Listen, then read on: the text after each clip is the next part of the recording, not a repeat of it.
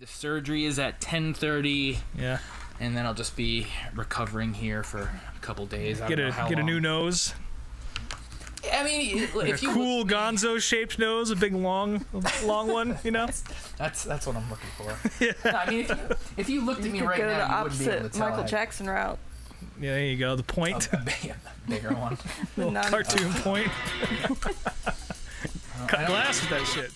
Well, yeah, certainly. I mean, it was our fault. We made a mistake. Spotter said it was clear. I wasn't clear, and, you know, I didn't want to tear my car up, tear his car up either.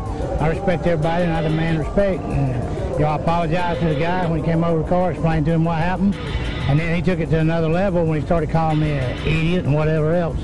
And I don't appreciate that. I'm not going to take it. I told him how I feel. I called him out. He didn't show. You know, and so, you know, I'm good with it if he's good with it, but I'm not going to be disrespected by no means.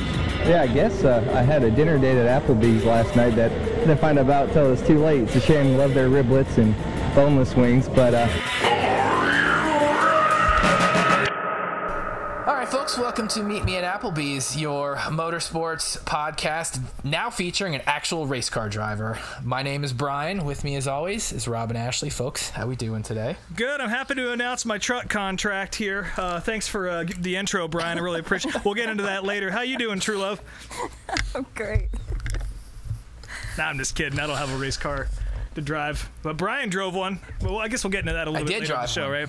And yeah, there's a lot to talk about with my weekend, but there was lots of racing happening other places. We had all sorts of stuff going on in Indianapolis. We had the Knoxville Nationals. Lots of good stuff. So what's going on? What do we want to talk about first, folks? Well, I guess we should just talk about the NASCAR shit first.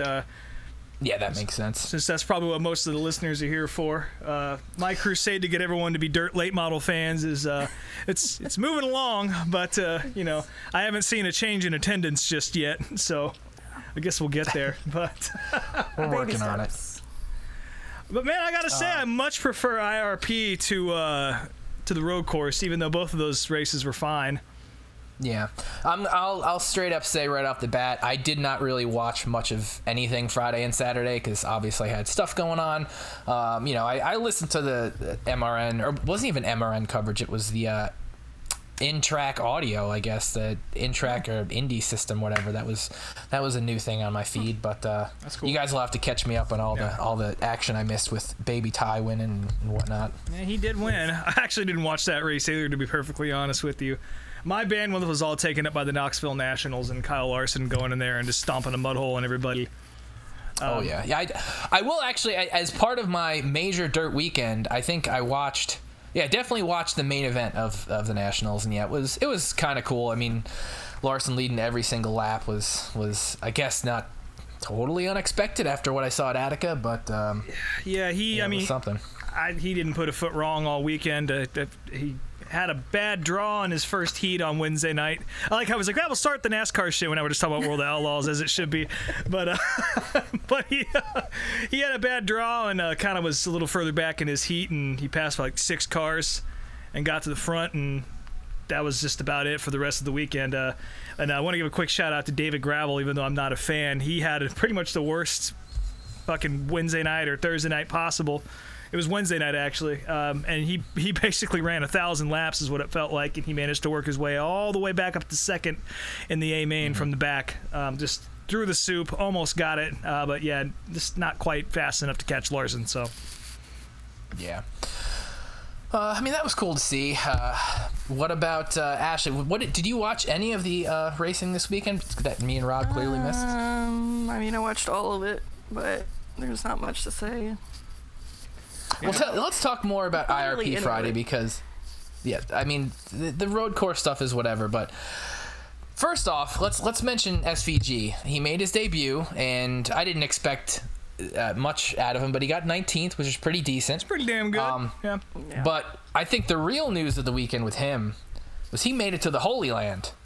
He did. He made it to the Crawford Road Applebee's. We have never had a more resounding fan response or overwhelming, like 10 of you. Yeah. 10 of the 50 people that listen to this show reached out and sent us the video of him walking up into Mecca there. I believe he even said, like, hey, Trackhouse, let's get kicked out of Applebee's. So I think I am now a full SVG fan. He definitely won me over with that tweet. Yeah, and he got top 10 in the Cup race, too. So, yeah, I think it'll be nice to see him over here next year. And it sounds like that's going to be something we get to see. Yeah, Brian? Oh, my God. Brian's gone. It's fine. We'll just replace him with SVG. Yeah. Well, you know, I just think... oh, wait, that's not the right accent for SVG. Yeah, I might, you know, just fucking, you know, went out to the Applebee's there and, you know, ship a fucking... what's an appetizer at this place? I'm going to, like, a Wisconsin thing now. Yeah, Shane Van Gisbergen. Yeah, we, you know, tailgating out there at the Brewers game. And here comes Brian. I can't carry the show anymore, folks. Oh, too many different accents. What's going on with the Wi-Fi out in Ohio? We should also say we are recording a night early because tomorrow is my surgery that I mentioned. Were you talking the whole time just now? No, I was not. I waited till my moment. I still listen. What is happening? Technical difficulties. It's a whole shit show, folks. Yeah, shit show. I know you were about to say, and it is true, we are recording on a Monday night, so yes. Some of the facts and shit you hear, and we should have led with this, as all professional news programs do when they tape delay. But yeah, Brian is having surgery on his little nose. Getting my nose straightened and lengthened and whatever else you guys said before the show. Like a Pinocchio kind of situation. A diamond cut. I can't wait. I'm going to look awesome. So, yeah, if we say anything that is suddenly incorrect by Wednesday, that's why. Mm-hmm. Well, we were talking about Shane Van Gisbergen and Applebee's, and that's pretty much where it left off. But, yeah, I'm happy to see him over here. And so it seems like he's going to not have... at least with the rumors I've heard, it's probably not going to be a full Cup season. I think it's going to be like a mixed bag deal. I'm sure you'll see him at all the road courses and probably a few ovals, but it sounds like he might be maybe getting in a Nice truck or something like that and getting some more experience. So yeah, I bet you he'll run Daytona as well. Since he'll just throw anybody in there, and that means he'll have to run an ARCA race too, which will be fucking hilarious. But yeah, I mean, I'm excited to see it. He definitely... I was not surprised to see him be the leader of all of the ringers. Didn't really seem like the rest of that field did incredibly well, but... Yeah. Well, Brody had... Stenhouse taking him out. Yeah, one by one. Is that what happened? Because I kind of... I mean, I... xenophobic of him. Okay. Very fitting of his 1776 personality. Yes, causing World War III back there. That's cool. Maybe SVG will get him back next year. Hopefully. But Brody was pretty fast. He just had to start from the rear, so he was kind of screwed from the beginning. And then Kamui Kobayashi got kind of bent out of shape, and I think his car was a little bit trashed, it seems, because he never really recovered either. But also, you know, it's his first experience driving a Cup car and getting knocked around the way we road race here in NASCAR. So who knows? But yeah, I want to see Brody in back as well, because I think it'd be cool. To see him actually get a shot at it and, you know, not be so hidden like he was on Sunday. Yeah. I mean, for as experienced as those guys are in similar cars to us, you know, the regular Cup crew, the point was made plenty of times that, you know, compared to the street course especially, like, these guys were on a little more even of a playing field because, you know, all the Cup guys, this is their third race on this track, so they weren't quite nearly as inexperienced, so it made sense to really not see those guys shine like they could have had they all showed up. And then to have Michael McDowell come out and whoop your ass. Well, really says a lot. Yeah, it... I gotta say I wasn't completely surprised to see that. He was super fast in practice. He's been great on the road courses all year. All kidding aside, he's a great race car driver, and that's really not too big of a shock. That's... So I had this thought in the car today. Like, I don't want to like him because he's basically like a human pudding pop. And... You know, he's got the weird Christian thing going on, but he's also, like, worked his ass off to get to where he is. So you got to respect that at the very least. Yeah, and for sure. What he's done with all these other teams. I mean, I'll admit that you know, for Ashley's sake, it would have been nice to see Chase win. And if it was any other driver battling with Chase for the win, I would have taken Chase's side. Well, maybe not every driver, but like most drivers. But I had a couple bets on McDowell that I won, so that's why I had to root for him. Gotta pay for that nose job. That's right. Yeah. Exactly. Yeah. You know, this shit. You can add a couple inches on that fucker now that you picked the winner. Yeah, very Calvary Chapel weekend in Indianapolis. So a Ty Gibbs winning on Saturday, and then Michael McDowell winning in the big auditorium. Yes, Jesus was pleased. The Lord was strong. The Holy Spirit was present, and them boys are taking big trophies back to prayer breakfast on Monday morning. So, or promise keepers, or whatever the fuck it is they do when they're not at the racetrack. I don't know if you guys caught it, but I was able to listen on the way back. But McDowell was on Denny's podcast, and it was a good interview. If to any of the listeners that didn't catch it last week, Denny, I mean, he put his foot in his mouth like he's done plenty of times, but he really showed that he maybe doesn't totally pay attention to all of his competitors, because he really undervalued McDowell's road course strengths. Like he basically on his podcast last week, he said there's no way that McDowell's going to be able to outpoint Chase on a road course, and then he went and destroyed fucking everybody. So of course Denny had to have him on, and it was a pretty good, interesting interview. You know, I don't really get to hear McDowell talk a whole lot. So, you don't, yeah. You know, it was good, and it didn't get too Jesus-y at all, which was nice. Just all race and talk. So yeah, well, Denny's not ready to give his testimony yet, I'm sure. So. You know, maybe later on.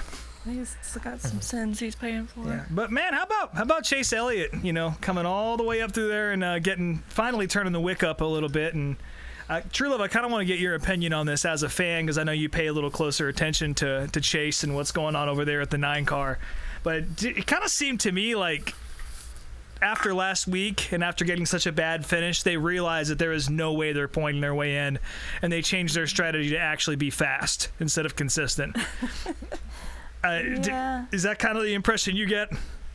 I don't know. I feel like Chase has been under the mindset ever since he's come back from his suspension that it's win or nothing. He hasn't been interested in trying to point his way in, but you know, the over there too, who seriously decisions. Yeah, I don't know.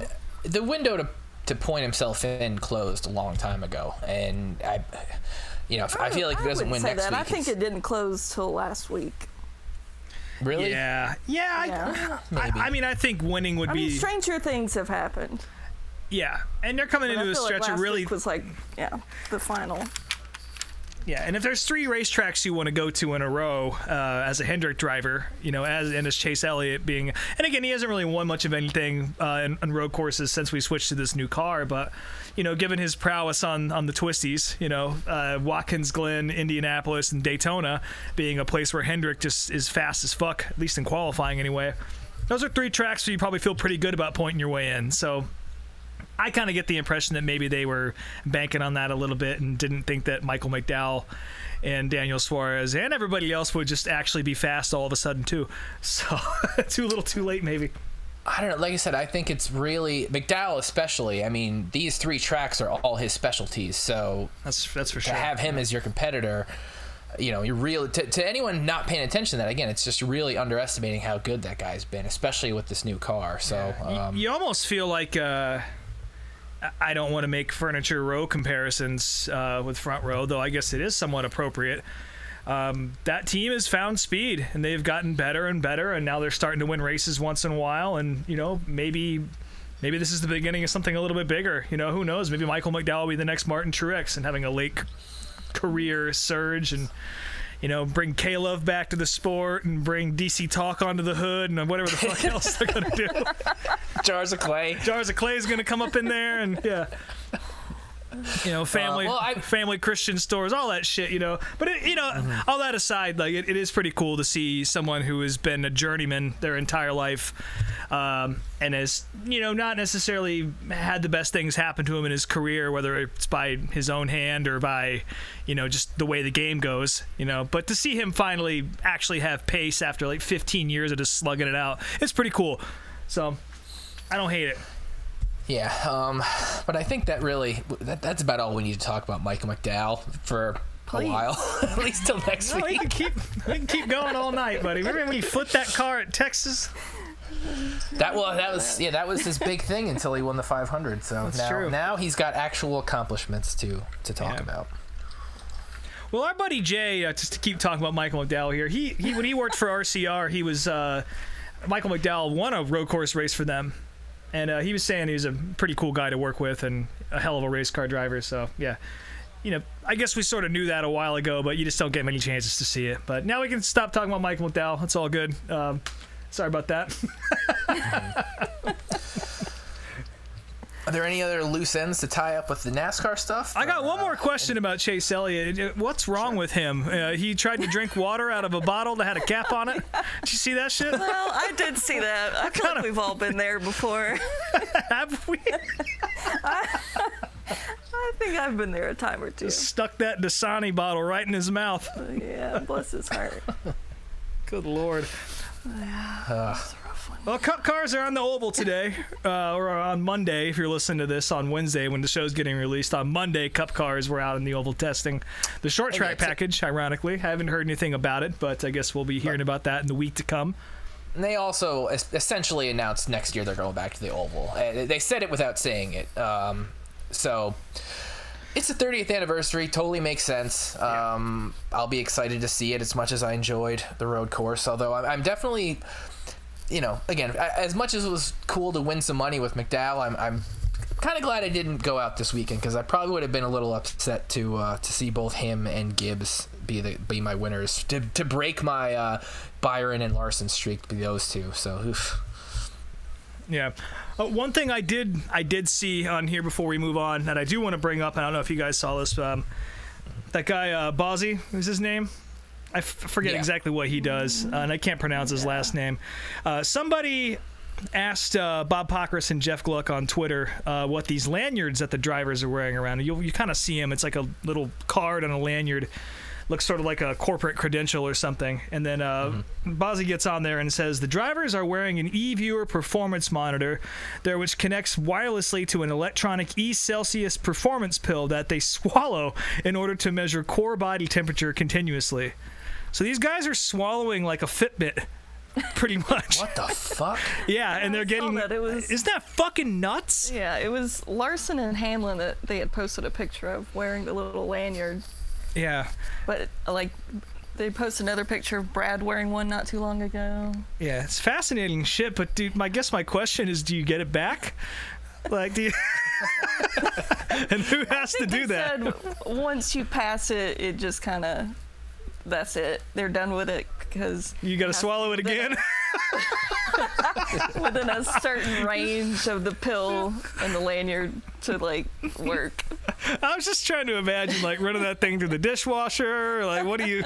How many of them do you have to buy? Like, that's... Yeah. I think they said they're, like, $80 each. Jesus Christ. Yeah. Is that with or without your HMO? Yeah, I'm glad to hear they're one and done because that would be. I feel bad for the guy who Denny does his podcast with because I feel like that'd be the guy to fish it out. Yeah, whatever the fuck his name is, Jared. Yeah. So the tray and some tweezers. And that I did not realize existed. I didn't know that was used in NASCAR. That's for sure. Yeah. But I guess I shouldn't be surprised. It is high tech, and that is high tech. So.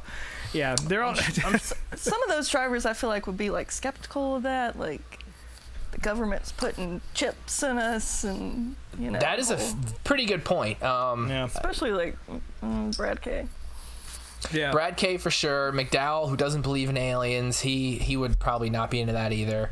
But Denny's an athlete, and Larson, you know, swallows all sorts of shit. Yeah. God, no comment. Larson, you know, he's probably going to want to get all the body tech info he can get before doing the duel next year, so I guess that makes sense. Yeah, yeah, that's a fact. Oh, yeah, Kyle Larson and got a first look at his car, and they put that ugly-ass McLaren orange on. I just hate McLaren so much. I really do. Like, especially since they came over in an Indy car. Those motherfuckers are... Like, this new American management can kiss my ass, but that's a whole other conversation, I guess. We don't have to talk about that. Yeah, that and all the car reminded me, it looked like it should have like a FedEx logo on it or something. Yeah, it's fine, and I'm definitely excited to see that out there. But yeah, God, I hate the fact that Larson's driving for McLaren. But they also have Pato O'Ward for now, and I love him too. So, you know, kind of conflicted. I'm not a big Hendrick fan either, though. So I guess that's my lot in life. It can't all be Chip Ganassi, you know. And I think that's all I had from the wonderful world of the internet here that I was going to bring up with you guys. Chase sucking on a water bottle and swallowing pills and shit. And look, it was a rough day. Did we lose Brian again? We might have. Yeah, he's gone. Yeah, he's nervous about his nose job coming up, I bet. I would be nervous too. Just going off to rip nips in the Applebee's bathroom here. But yeah, I'm excited for Watkins Glen coming up though. I did not. He's back, folks. Yes, I'm back. It comes back every time, like mid-sentence. Yeah. That's so because I can hear you guys and I'm saying a sentence, then apparently it takes like a couple seconds to actually click in. But yeah, I keep unplugging my fucking microphone, so sorry. God damn it. Jesus. This early night recording has got me all fucked up. Yeah, again, it's Monday night right now, so whatever big news that's broken, we don't know about yet. I don't feel like this is... I don't think it's going to be a very newsworthy week, unless somebody else likes the wrong meme before the race. And what about Noah Gragson did last weekend? Yeah, there's been he's been dead silent on social media. Surprise, surprise. So who the hell knows? Yeah, no shit, huh? Yeah. I guess I would be too. Finally took his own advice. Yeah. Oh well. Well, I did not spend much time on racing internet this weekend. Again, we're about to get into that in a second. But were there any DARFs? Were there any other controversial things to talk about before we get into the big trip? Oh, I'm sure there were. But I couldn't tell you what they were. A lot of people on the internet bitching about either saying that Kyle Larson winning 2 Knoxville Nationals makes it a dynasty, which it doesn't. So anyone who said that is kind of an idiot. But not many people have said that, so I don't know. I'm sure I'll think of it as soon as we hang up the call. But no, everyone was pretty well behaved over the weekend on the internet. I didn't see anything that was too wild.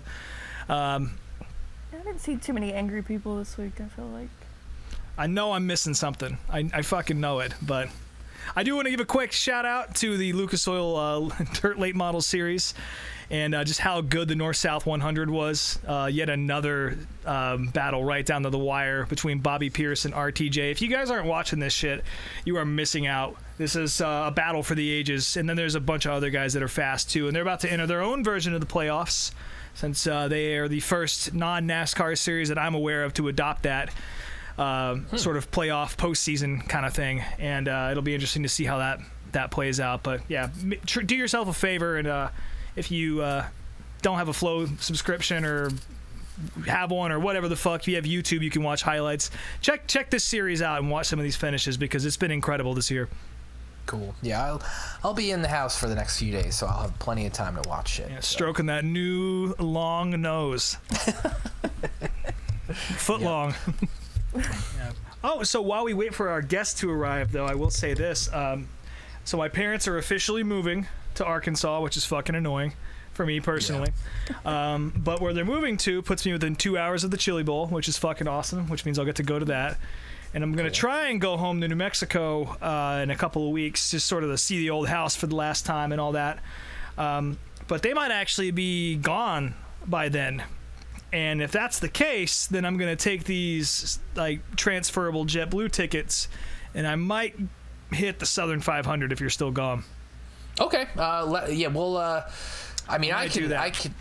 I can make it work. I mean, I just got to drive down there. Yeah, I got some other buddies that are there too, so it's not completely contingent on you going, but just a heads up if you were planning on going. there's a pretty decent chance that I might be able to swing that. So okay, yeah, I mean, if you want to crash with me, you're more than welcome to. If not, we'll just end up meeting up. But hell yeah, we'll figure it out. Yeah, now that I still got to get with Greg and figure out Talladega, because I think that's what we're gonna do. That's cool. Nothing quite like going to the racetrack with your friends out there in Radio Land. If you're listening to this, as we wait for the special guests to arrive. I booked my campground lot today for Bristol. So. Oh shit! And I got hot passes for that, so I am all set. That's gonna be quite the to-do. That's awesome. Yeah. A little bit different segment this week. So as I mentioned last week, went back home because my buddy Josh and I we went to do the Kenny Wallace dirt track experience at Lebanon Valley Speedway, which was a real fucking day. Josh, I don't even know where to start. I guess we'll start with the whole explanation as to how this happened. My mom got me this pass to do the experience at Albany Saratoga Speedway in Christmas of 2019. Obviously, 2020, that did not happen. What took you so long? Part of it was scheduling. Part of it was the dates would always get filled out too fast. And even this year, like when it was originally scheduled, I mean, it was scheduled for the weekend of Indy, and I was like, oh man, that sucks, because I already had plans to go to Indy. Right. But when they switched it to Lebanon Valley, it's like, well, fuck, never mind. It's my home track. It's a track I've always wanted to take a lap on, and Indy trips off. We're doing that, and Josh, being a man that he's spent plenty of time on motorcycles and into cars and shit, invited him along, and he decided to take the trip. And on this past Friday, we made our way out to Lebanon Valley, and it really started off on a weird note. I think within 2 seconds of showing up to the trailer, the lady checking us in started to give me a little shit, and that was fun. She was something. Go ahead, man. She was kind of miserable. I sweet talked her, but she was mad at Brian, no doubt. Like you could tell there's something wrong with him. I don't know. Maybe she was just like, oh great, one of these autistic people that just come drive. So I gotta drive a car. Here we go. And so she was like another one. God damn it. I realized mean. Like, as I was saying autistic, I was like, oh god, I don't mean it in a mean way, but I mean it in like very somebody literal. That's really into it. Yes, I guess. I'm sure that lady deals with that quite regularly. So, well, yeah, I think what we learned though within a couple minutes was there was an incident earlier on in the day, and we'll get the yes, we'll explain what that incident was. But we got to the track right on time, and it turns out our class was delayed by an hour, so we had some time to kind of watch everybody else and see what was going on. When we were checking in, our group was kind of a mixed bag of who was doing it. There was one other guy who's very clearly a race fan like myself. He was wearing a Billy Paulch t-shirt, and he actually, when he was checking in, I overheard he was scheduled to go at 10 o'clock, and he just completely missed it, so no fucking clue what happened there. The other guys in our group, there was one kind of normal looking dude that I didn't really talk to him much, and then there was a large older gentleman who brought his own motorcycle helmet, and we later learned he wasn't even a race fan. He had no idea what he was getting into. He just showed up because his wife got it for him for like an anniversary present or something. So 20th anniversary. Yeah, real weird group. I guess I thought going into this it would be all like straight up race fans, because it's not like one of those deals where you can go drive an exotic car on a road course or something. Like this is dirt track racing. It's a little more of a niche thing, but for sure.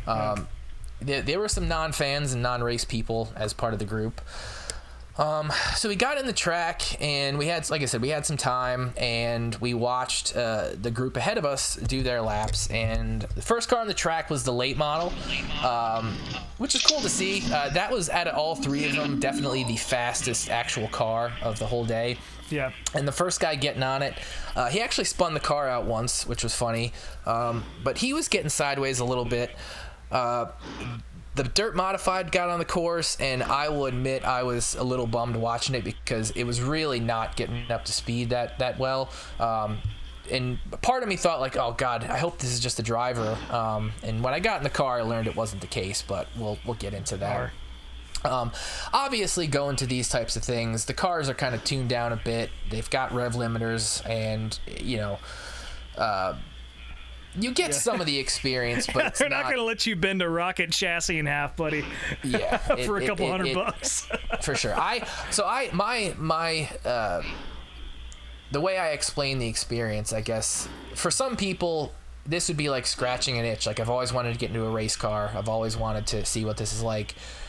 For me, it was like picking a scab that starts bleeding everywhere, because like it was cool, but it just makes me want to get in a fucking real car and see what it's really like, because I was trying my hardest to get that thing going around, but we'll get into that. So we watched all the guys go in front of us, and we kind of just had some time to wander around the clubhouse and the track and stuff with nobody around. And we get into our class, and the instructor was this guy from Rhode Island who was missing probably half of his teeth. And within about 30 seconds of the class starting, he mentioned the incident again, and I was like, what happened? So he points over to turn 3, and he's like, you see that big black mark on the wall? Yeah. One of the sprint cars got into the wall, flipped into the catch fence, and the kid's helmet flew off. Oh. Jesus. It turns off, he was fine. He was fine. And I figured that it was the sprint car that wrecked, because like when you walked in, you could see a red sprint car kind of over by the trailers that looked a little bit fucked up.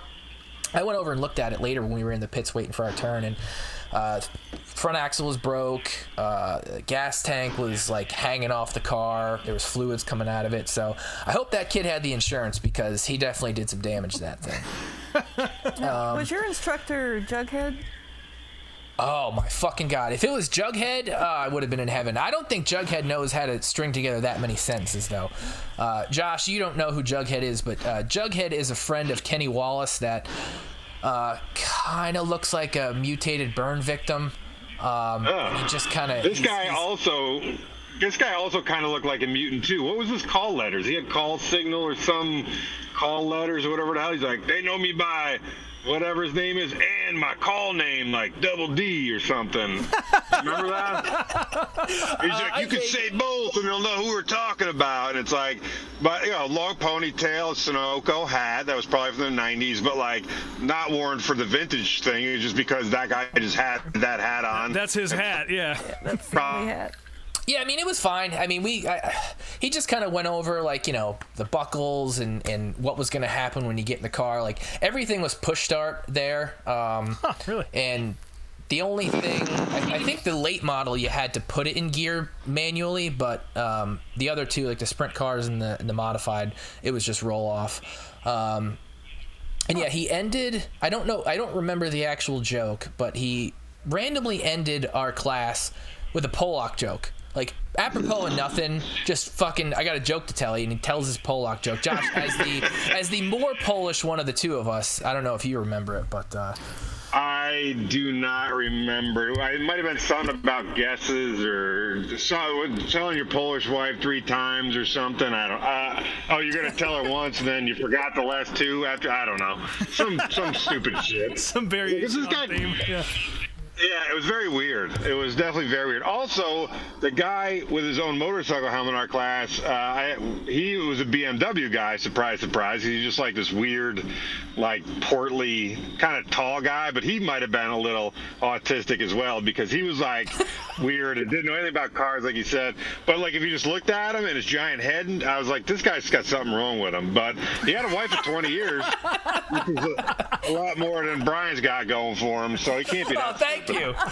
Jeez. Birds of a feather, yeah. But anyway, he had the whole communication Senna system and all that shit in his helmet. He had the really nice motorcycle helmet, too. It was the, boy, I always look at him like, you know, like I'm going to spend $500 for a helmet. But whatever. He was cool.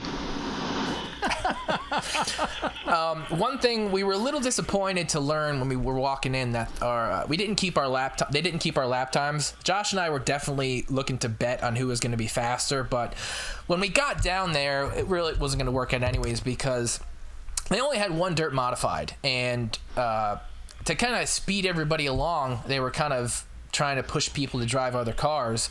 So Josh ended up driving the wingless sprint car, also probably partially too because he's a little bit taller than me and he fit that thing a little bit better. But now, yeah, Josh, let's talk about it. You were the first on the track, and talk about what it was like, what you felt. Yeah, so the toothless guy, they talk about you got to put the radio set in your ears. So I'm like, all right. You get in the car and you strap yourself all in, and you jam the headphones into your ears, and a guy barks into it. It's so goddamn loud. And it has to be. Right. But it's like, all right, man, that's super loud. Just stop testing already. So, cool. Then, like, all right. Also, they don't tell you anything. Like, all right, there's two cones set up. That's where you step off.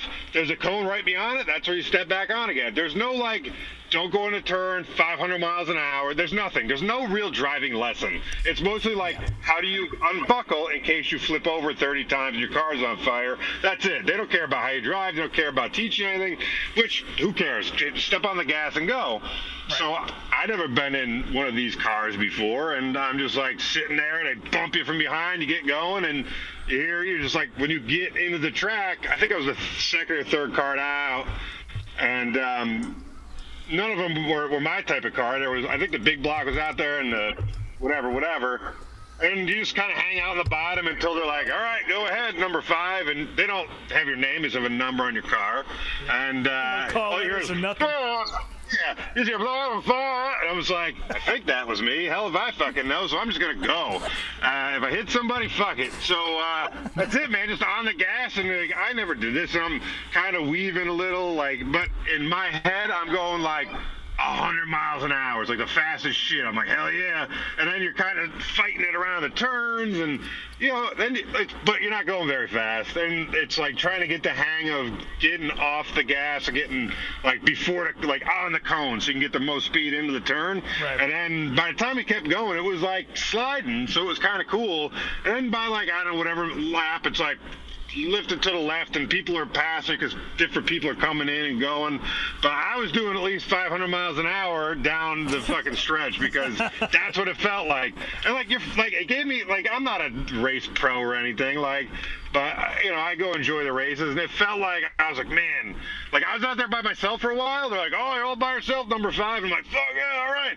And I'm like spinning shit. They're like, all right, settle down, or hey, you're doing great. They're kind of talking to you, and I'm like, yeah. Oh, there's no cars out here. My legit thought was like, I think everybody's watching how fucking great I am, and I'm going to be signed as the next fucking racer. Yeah, this is your moment, right? yeah. I'm like, oh, shit, there's nobody else out here. They probably pulled everybody in. I'm doing so great. I'm getting a little shit around number 2, and I'm like, all right, play down the backstretch. I'm getting my foot. I'm not touching the brake. And then 2 minutes later, like, all right, you're getting past. Move over. I'm like, oh, shit, all right. But that, like, it was so dusty.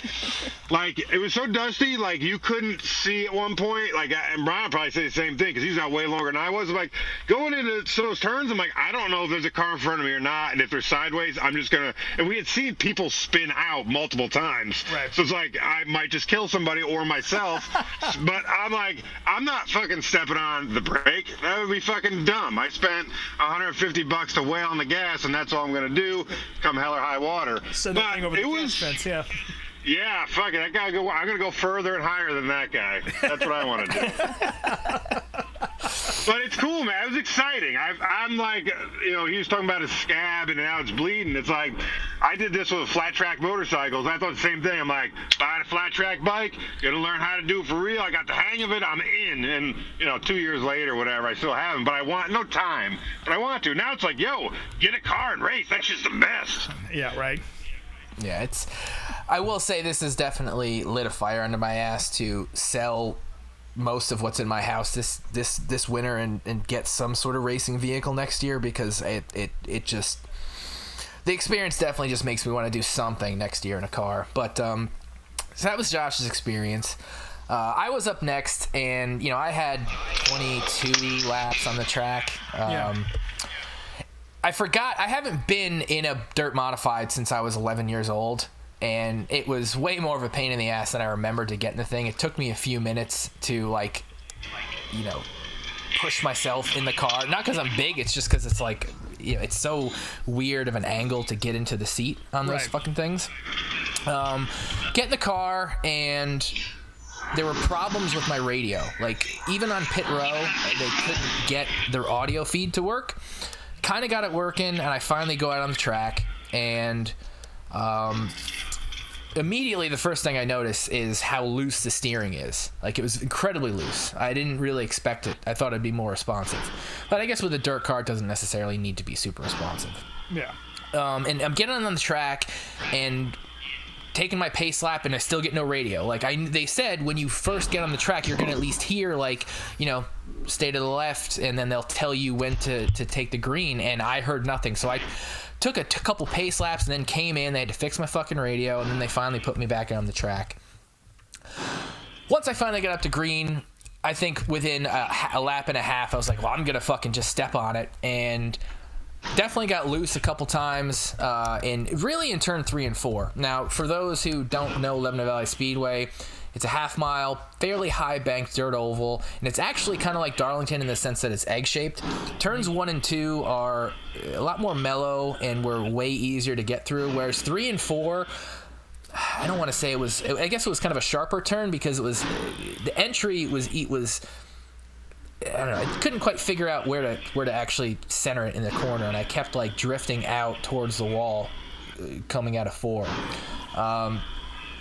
But, you know, like Josh mentioned before, there were cones set up in the turns to let you know where you're supposed to get off the throttle and where you're supposed to get back on it.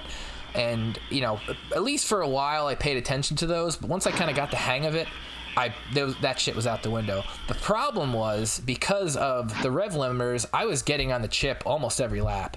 Like, I was... They told you in the class that really you're supposed to almost coast through the turns.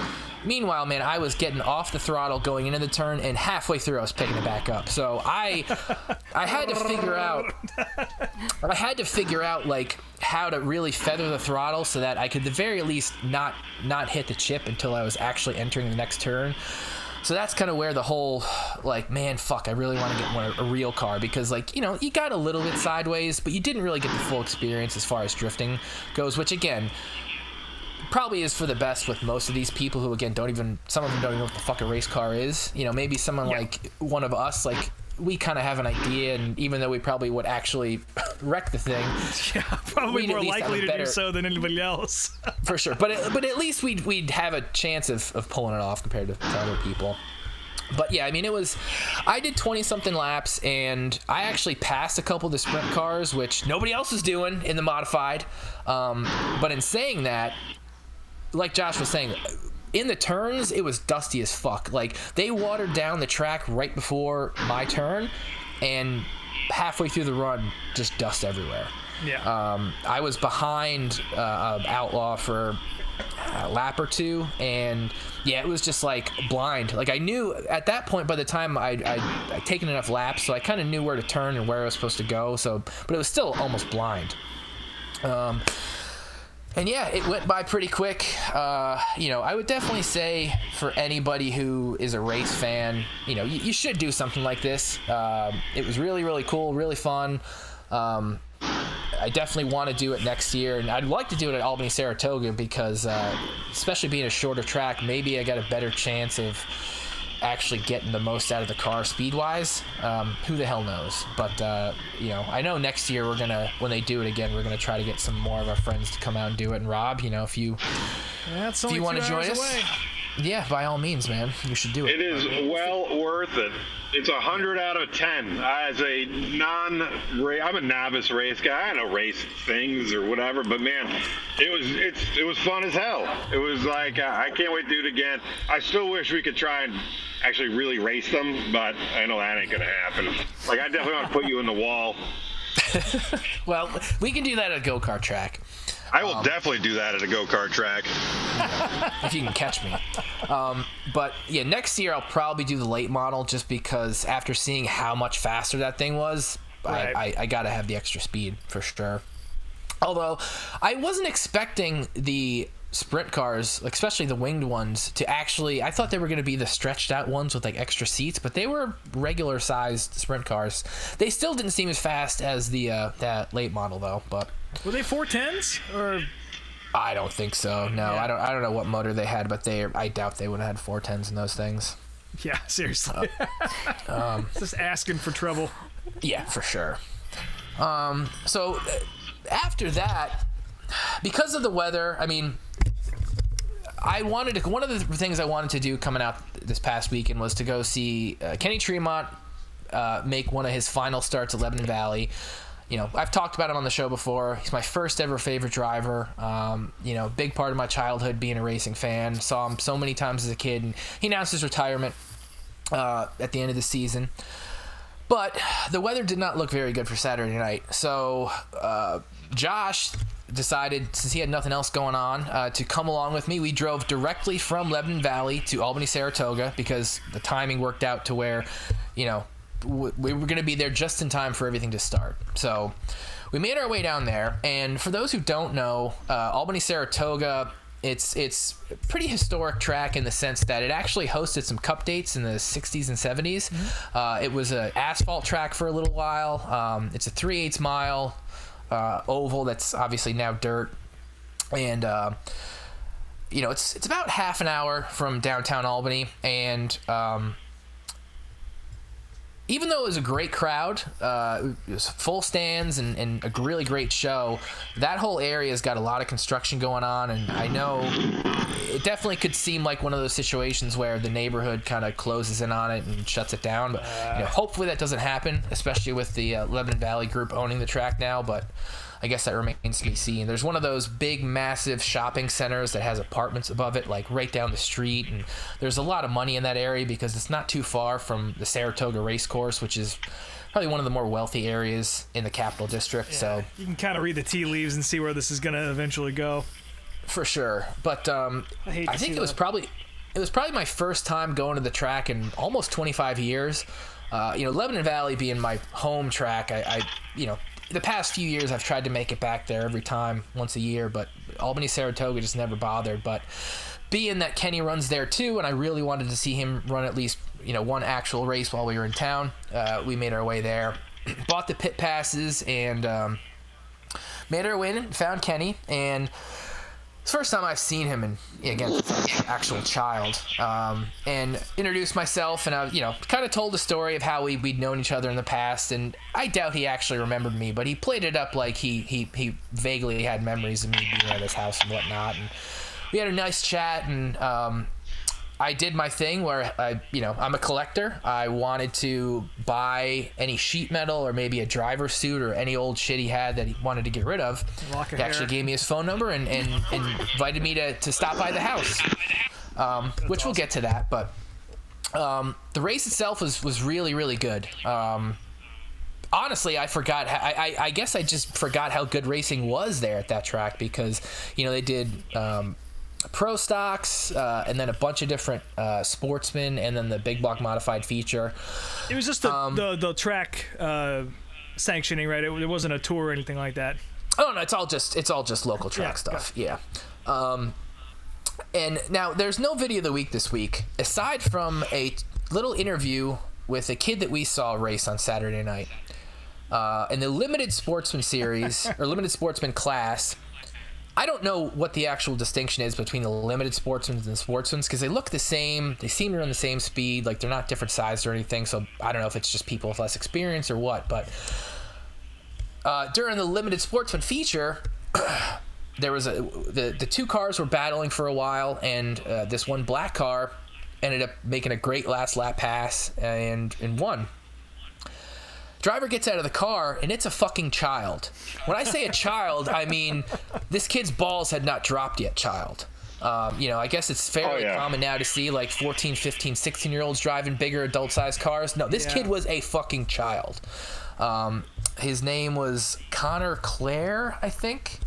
And I found a little two-minute interview. It was actually the first ever interview he's done, and it just shows really how awkward and young he is, but at the same time, like, once you get past the awkwardness of the interview, he starts talking about, like, running the high lines and different things on the track, and it's like, holy shit, like, it's really weird to see this awkward little chubby kid with a mullet talk about running the high line at this track and figuring it out. But he only made his first start in that class in April, and the race that we saw him win was his second race that he'd won in a row. So he's definitely figured it out. Yeah. The little bit of research I did, his whole family races, and he actually seems to be running higher divisions than his dad. He's got a younger brother that races as well, and it's weird to say I kind of want to keep an eye out on a kid, but I mean, it was really impressive. You're gonna do it.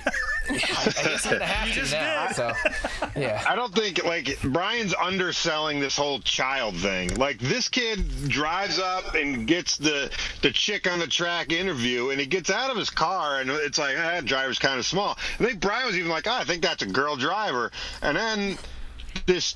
It could be a midget, but this chick starts asking him a question, and then you hear his voice like, well, I don't know about it. And literally everybody around us, every goddamn person was like, this is a child. Like, everybody started looking at each other like, how old is this kid?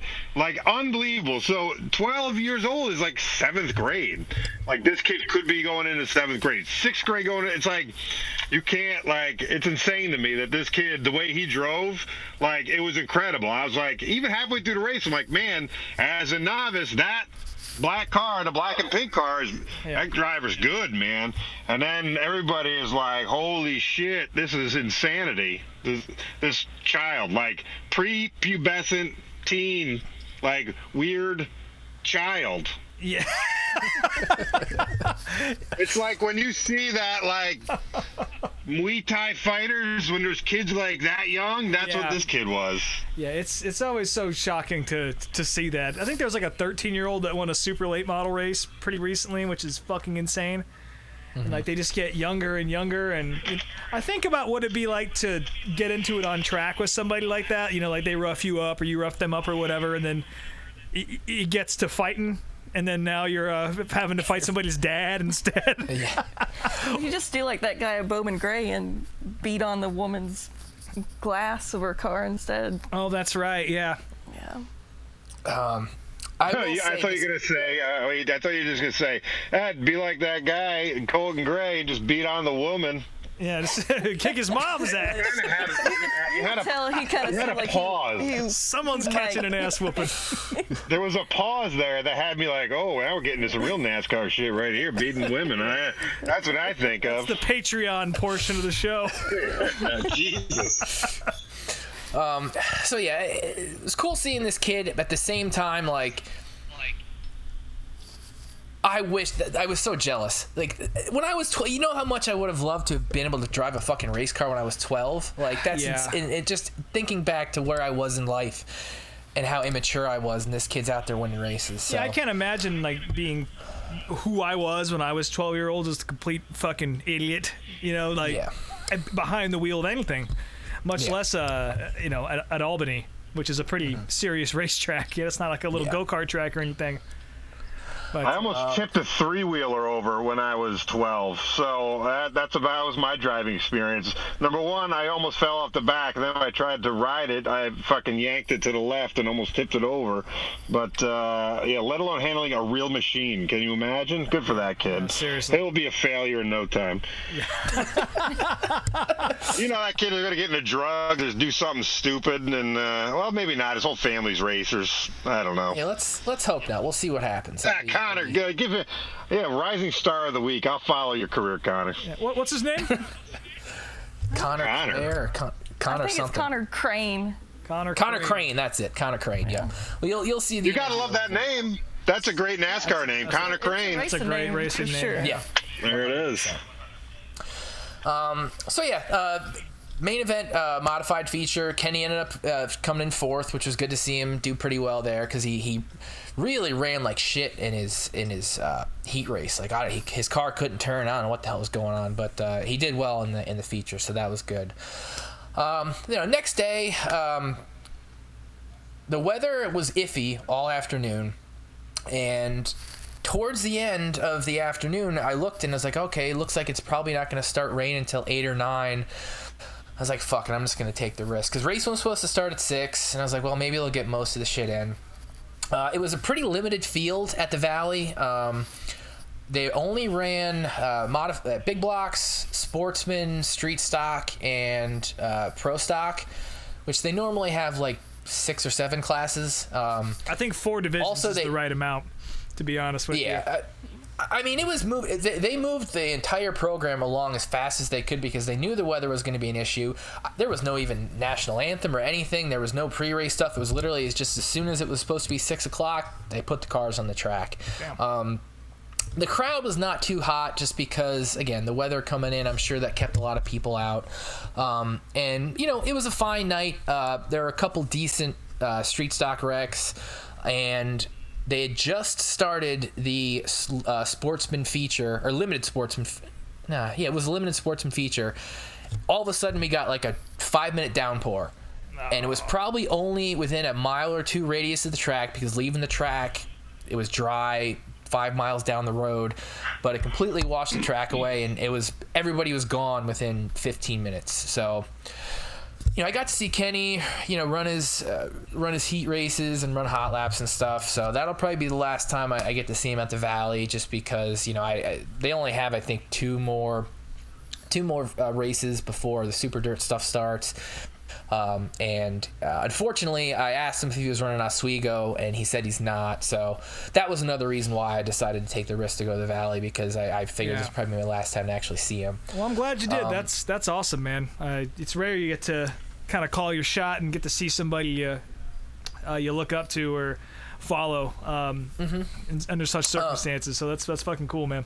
For sure. And you know, it's not like he's not going to be going to the track in the future. He's got a 21-year-old son that's going to be taking over the car next year, and you know, he'll be the third Tremont to drive that car. So you know, I'm sure when I go to the track next year, I'll see him and whatnot. So, because even his dad still goes to the races. His dad was in Kenny's dad was in the trailer hanging out, and he's like got to be in his late 80s now at this point.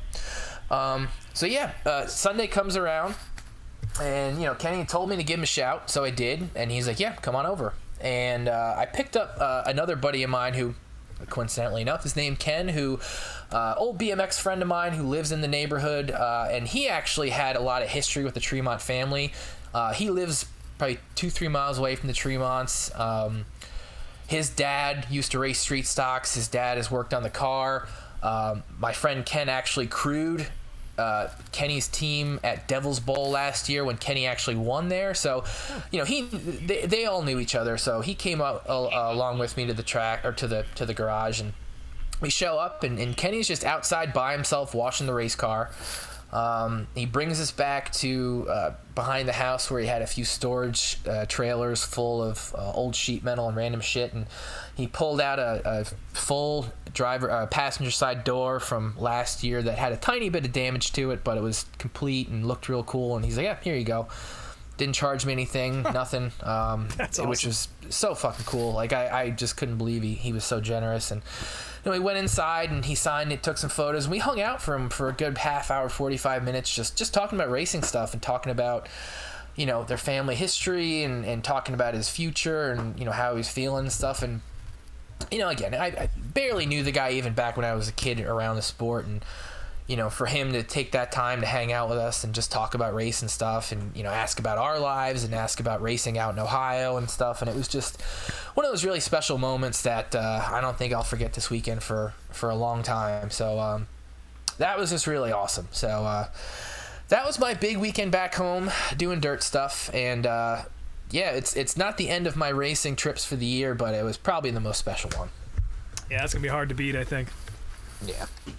And really, I knew it's very special. I mean, don't let him, you know, downplay how special it was. I saw him with tears in his eyes talking to Kenny, trying to bilk him for merchandise. So it was like weird, joyful tears, like dollar signs running down his face. I do not want to. I told Kenny I'm not selling any of this shit.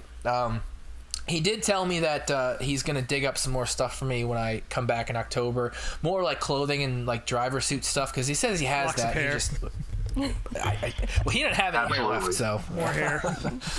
Yeah, he was a super nice guy, to be honest with you. I don't know him from anybody, but he took the time out to actually be like, try and think of Brian and be like, yeah, kind of maybe remember you. And then super just like, he's just like normal, like, all right, what are you guys doing? We're like, eh, what are you talking to us for? You got a raise, don't you? And then they broke down, and it was great. Super nice. I was like, man, this guy doesn't know you, and he's going to take you back to his house and give you shit. That's awesome. So good for that guy. I like that.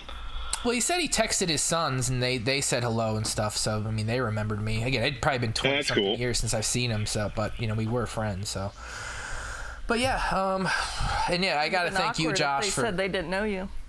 Oh yeah, of course, really. Who? But I gotta thank Josh for joining me along this trip, because you know it really meant a lot to have a buddy. It would have done it without anybody, but it was really cool to have one of my closest friends doing all this shit with me, and that was a really good time. So. It was a good time, and I also went way faster than you, and if we ever get to race, it'll be on, so it was great. All right, dude, thanks for bringing it up. I'm excited to do it again next year. I want to find more of these.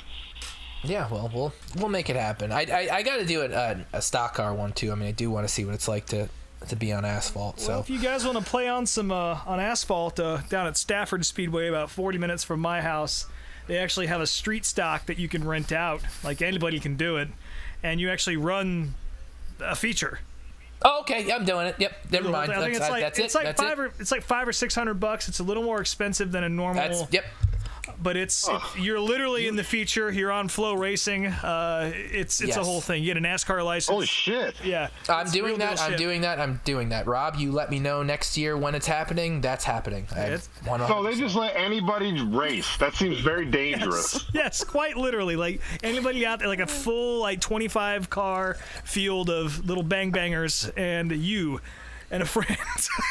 Holy crap! That's oh my god! I want to definitely do that. And they are doing that. They're not the fastest cars, obviously, but you could probably. They're good for about 12th, 10th if you know how to haul the mail. So, and they always end up spitting out. Typically, it's always like it's like having a bee in the car with you. Is the only way I can really describe it. Like watching that race, you know. Well, we are in. That'll be next year's big Applebee's trip. Everybody goes to the racetrack and crashes in turn 4. So hell yeah, that'll be good. All right, well, that I think brings us to the end of our trip to Applebee's, and now it's time for plugs. Josh, though, he's going to get the big plug because he has shit to plug. Josh, like we mentioned before, he plays in a bunch of different bands. Josh, talk about it. Hey, we'll plug the Jagaloons. Look up Jagaloons NY on Instagram. It's a surf band, and everybody's going to make fun of me because it is stupid. I get it. That's a joke. It's like that's the thing, man. Like, you're not telling me anything I don't know. It's dumb. So, yeah. And then if I don't plug Cheap Heat, I think it's on Bandcamp is Harley Race. Don't ask. And I don't know. I think that's about it. It's all I got going on right now. Do I have anything else? No. Do you have any Falcons dates? Hudson Falcons, we're doing a Joe Strummer tribute show this Saturday the 20th in D.C. Ah, word. At the pie shop. Oh, there you go. Who's on that? I don't know. I just show up and play, man. All right. I have no idea. Yeah. Who cares? All right. Well, I'm on it. That's all that matters. There you go. Perfect. Well, as always, you can follow us on Instagram at meetmeatapplebees and on Twitter at meetmeatdabees. I am Speedway Screens on all the things and speedwaytsj.etsy.com. True Love. Now the rest of you. Yeah, it's still @SnakeMountain_TrueLove. You just got. Hey, you were selling some shit on there. It's true. Yeah, it's because I'm poor and I gotta go to Bristol next month. So. Yeah, lots of great hats on her channel right now. If a channel, it's not a channel. If you have a channel, you're not talking about it. But there's definitely an Etsy store, and you should buy from her. She's got good shit. And I mean, I know you keep a lot of shit, but I mean, I did not expect you to keep some Kenny Bernstein hats. So you know. No. Pretty good ones. I kept all the good Budweiser hats for myself. Such is tradition. Rob Motes _unofficial on Instagram. I'm going to go ahead and just announce this show, even though I'm not supposed to. It's The official announcement's tomorrow, but I'm giving all five of you a heads up. I mentioned last week my band Dirty Bangs is doing a big reunion show. We're opening for Sheila Divine at Brighton Music Hall this November, day before Thanksgiving, which I believe is November 22nd. So I forget who else is on the show, but Sheila Divine's pretty cool live. They had a big hit in the 90s or some shit like that. And they're nice guys. And then we'll be playing about 25 minutes ahead of time, and I'll be getting drunk and ruining Thanksgiving the following day. So, oh yeah, brother. Yeah. Sweet. Well, all right, folks. Well, thank you for joining us at Applebee's once again, and we will talk to y'all next week.